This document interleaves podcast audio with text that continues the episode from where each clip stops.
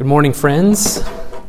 Uh, it's been a great service so far. Crosses and kazoos could like be the name of our kids ministry or something. I think that'd be cool. Well, we have been on a Lenten journey together for uh, several weeks now, over a month, and our theme has been practicing peace. We looked at it from all these different angles, and as I thought about it this week, I thought of how the word peace has become one of those words in our society that is kind of in danger of losing its meaning. It's overused. What does it mean anymore?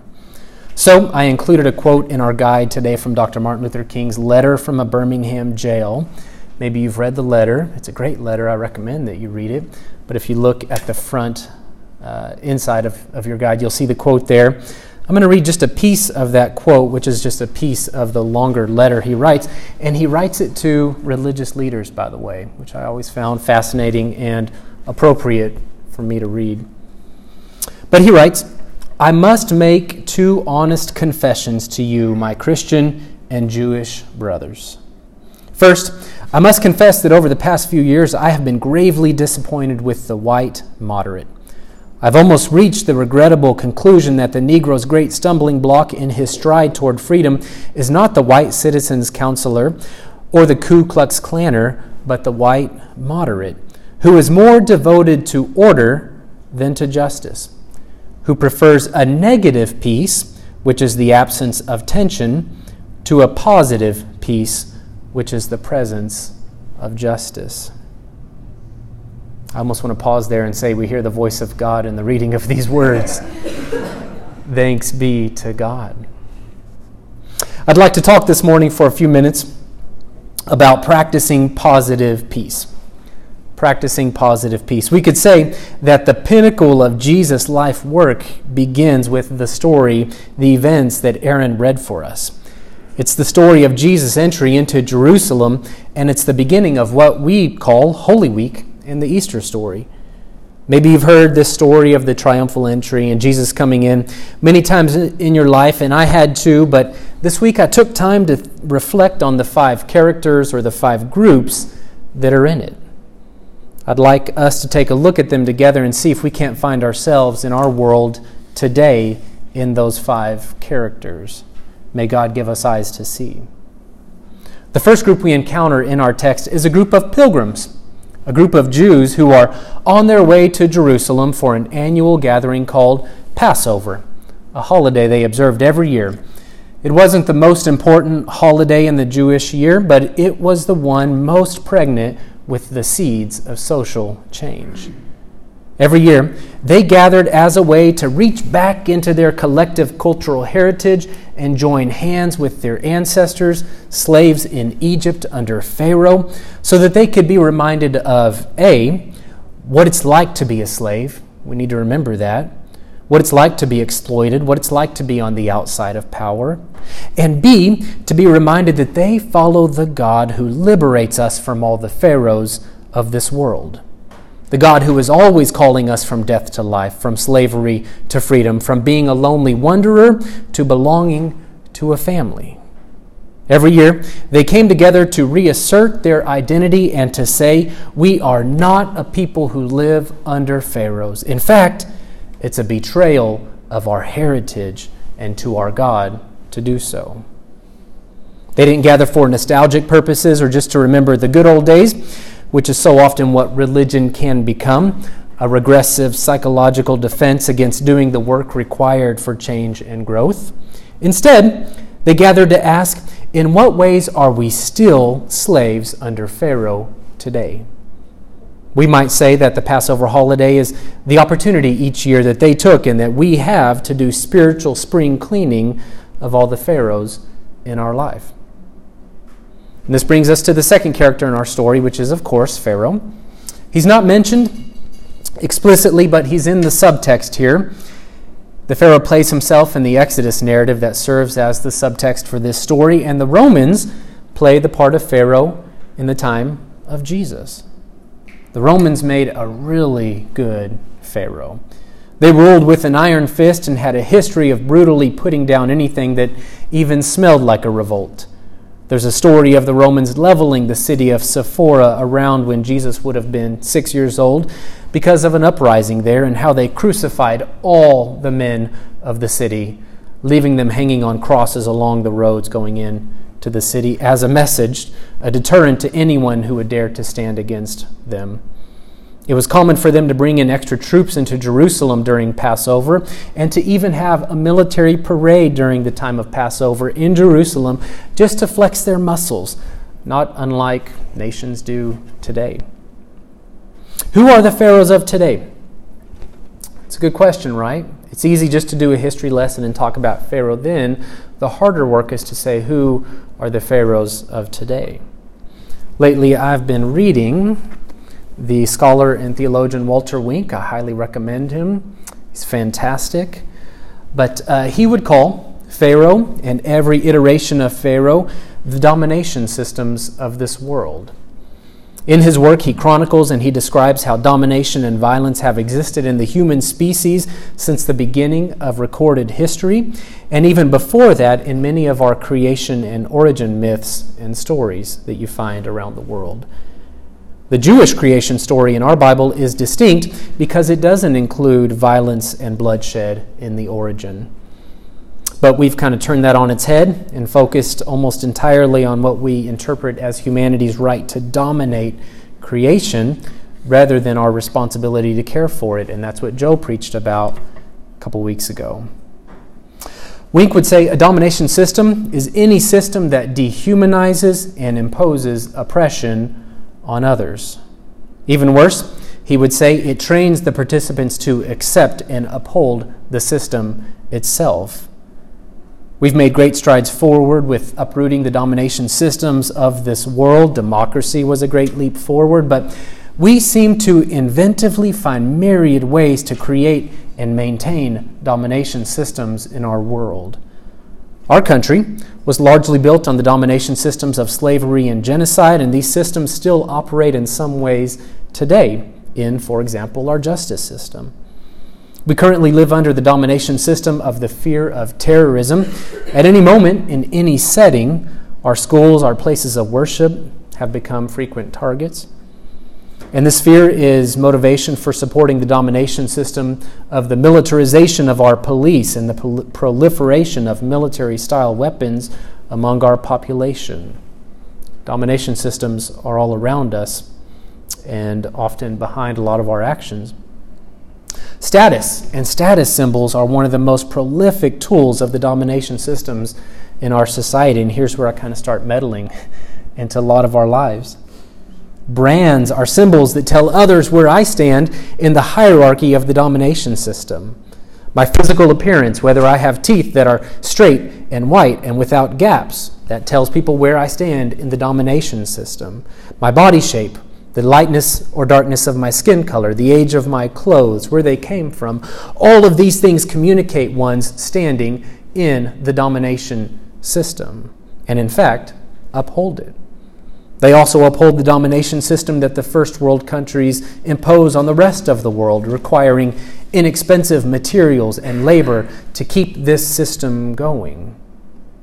Our neighborhoods and type and appearance of our homes might do the same thing. The escalating cost of homes in this area is a domination system that I participate in, and many of us participate in, and in fact uphold. In fact, I'm doing it right now by trying to get my silly St. Augustine grass to grow and make my property worth more. I'm upholding the domination system in many ways there by using resources on grass. Um, I'm happy to see my home's market value increase so I can get more money for it when I sell it, but then I protest the increase of its tax appraisal value because then I have to pay a higher percentage of the cost of public services like education. Meanwhile, Communities around us are being priced out, uprooted, and separated by these escalating home costs. It's a domination system. Sometimes in life, in this domination system, we take a job or a role in the domination system because we need its benefits. We're pragmatic. I'm reminded of military members I've met who might have serious reservations about serving in the War Department but nonetheless, they are unable to purchase health insurance or fund an education otherwise. They feel captive to the domination system. I'm reminded of a man I would visit with at a local community clinic in Austin who was in serious medical trouble because of his uncontrolled diabetes. In the course of conversation, he shared that he works long shifts as a dishwasher at a restaurant in town and that he doesn't take the time he needs to eat properly, to drink water, to rest his body, to take his insulin, to check his blood sugar. He doesn't do these things. He shared that when he asked for a break to do these things, he was told by his manager that, sure, you can take the break, but there's a long line of other people like you who are willing to do your job without breaks. So you decide. You can take a break or not. It's a domination system. How many of our service related industries are dominated systems like this one? Do those who clear and clean our plates at a restaurant make a livable wage?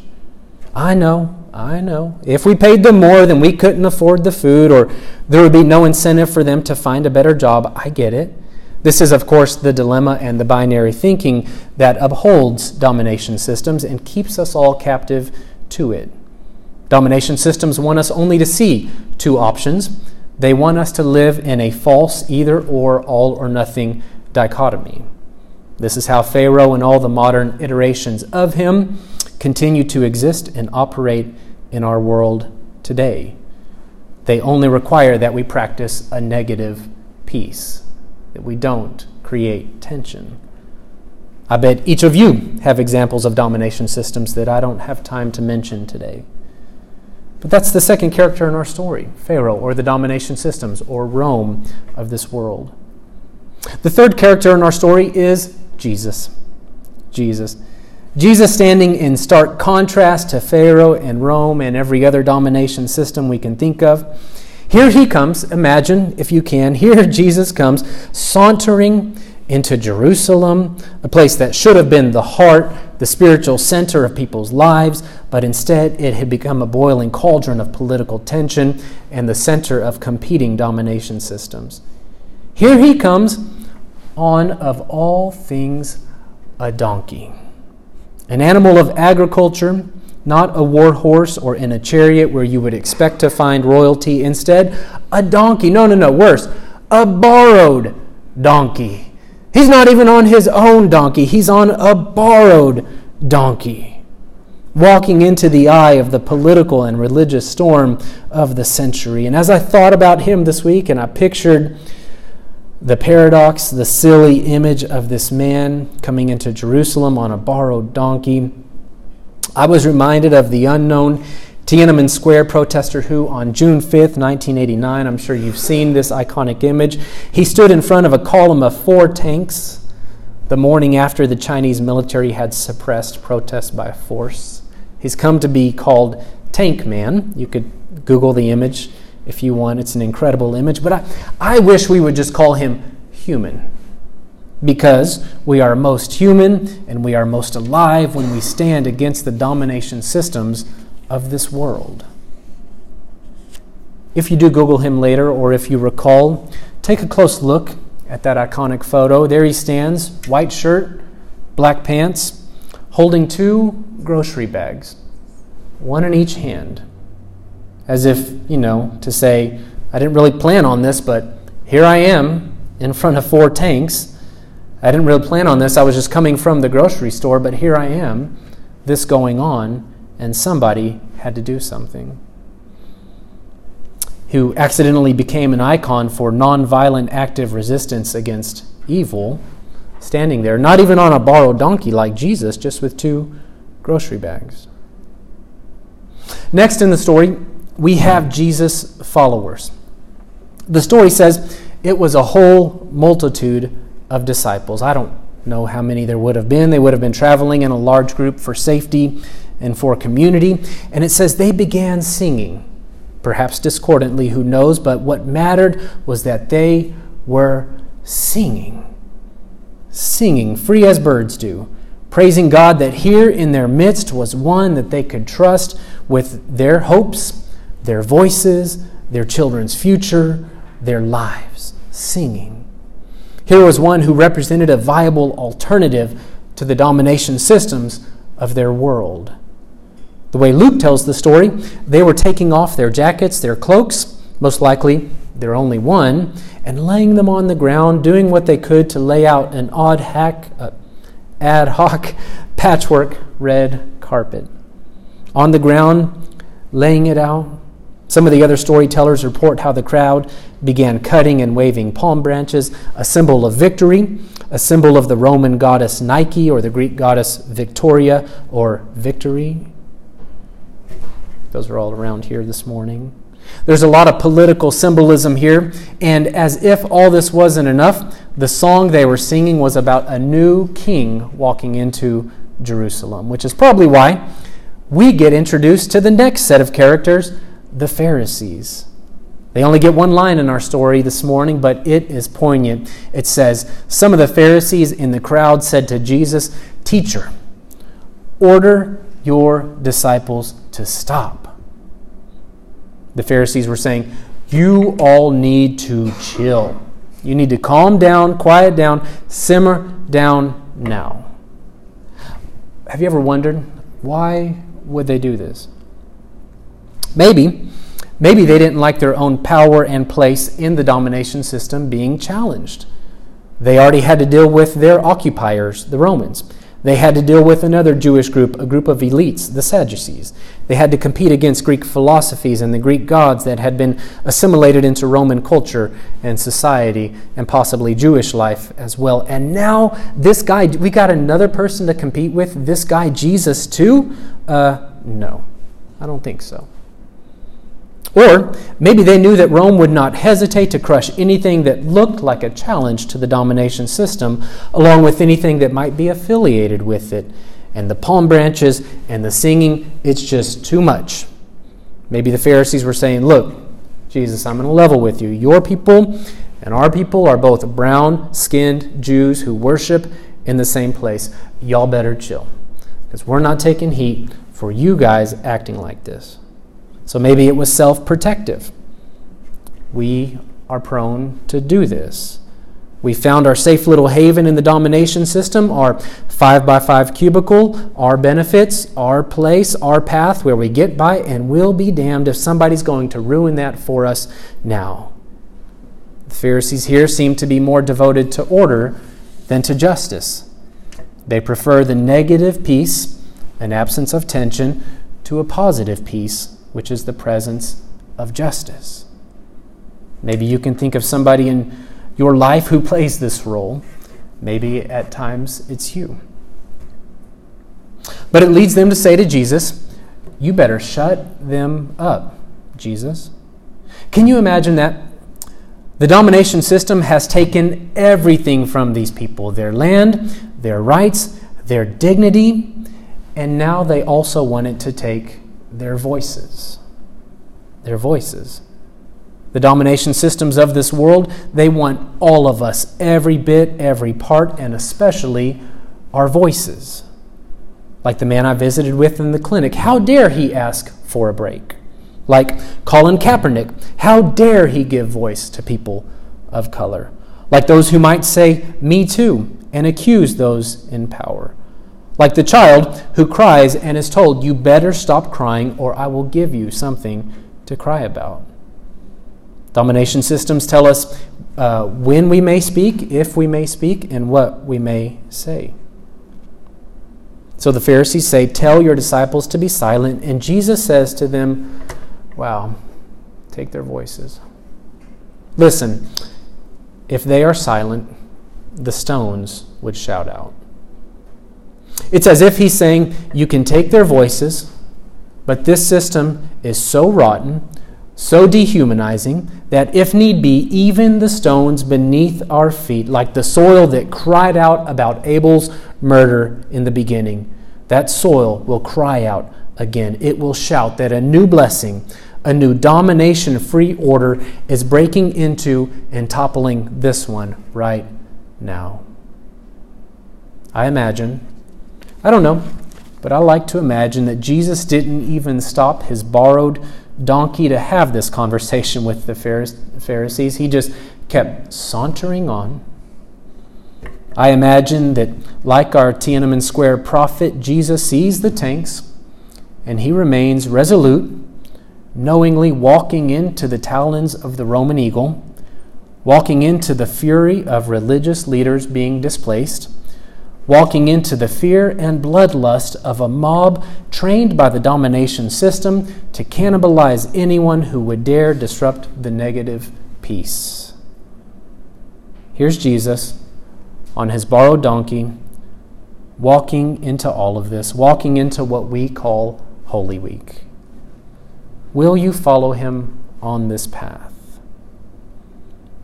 May God give us grace. May God give us God's Spirit so that we may take this journey with him. Amen.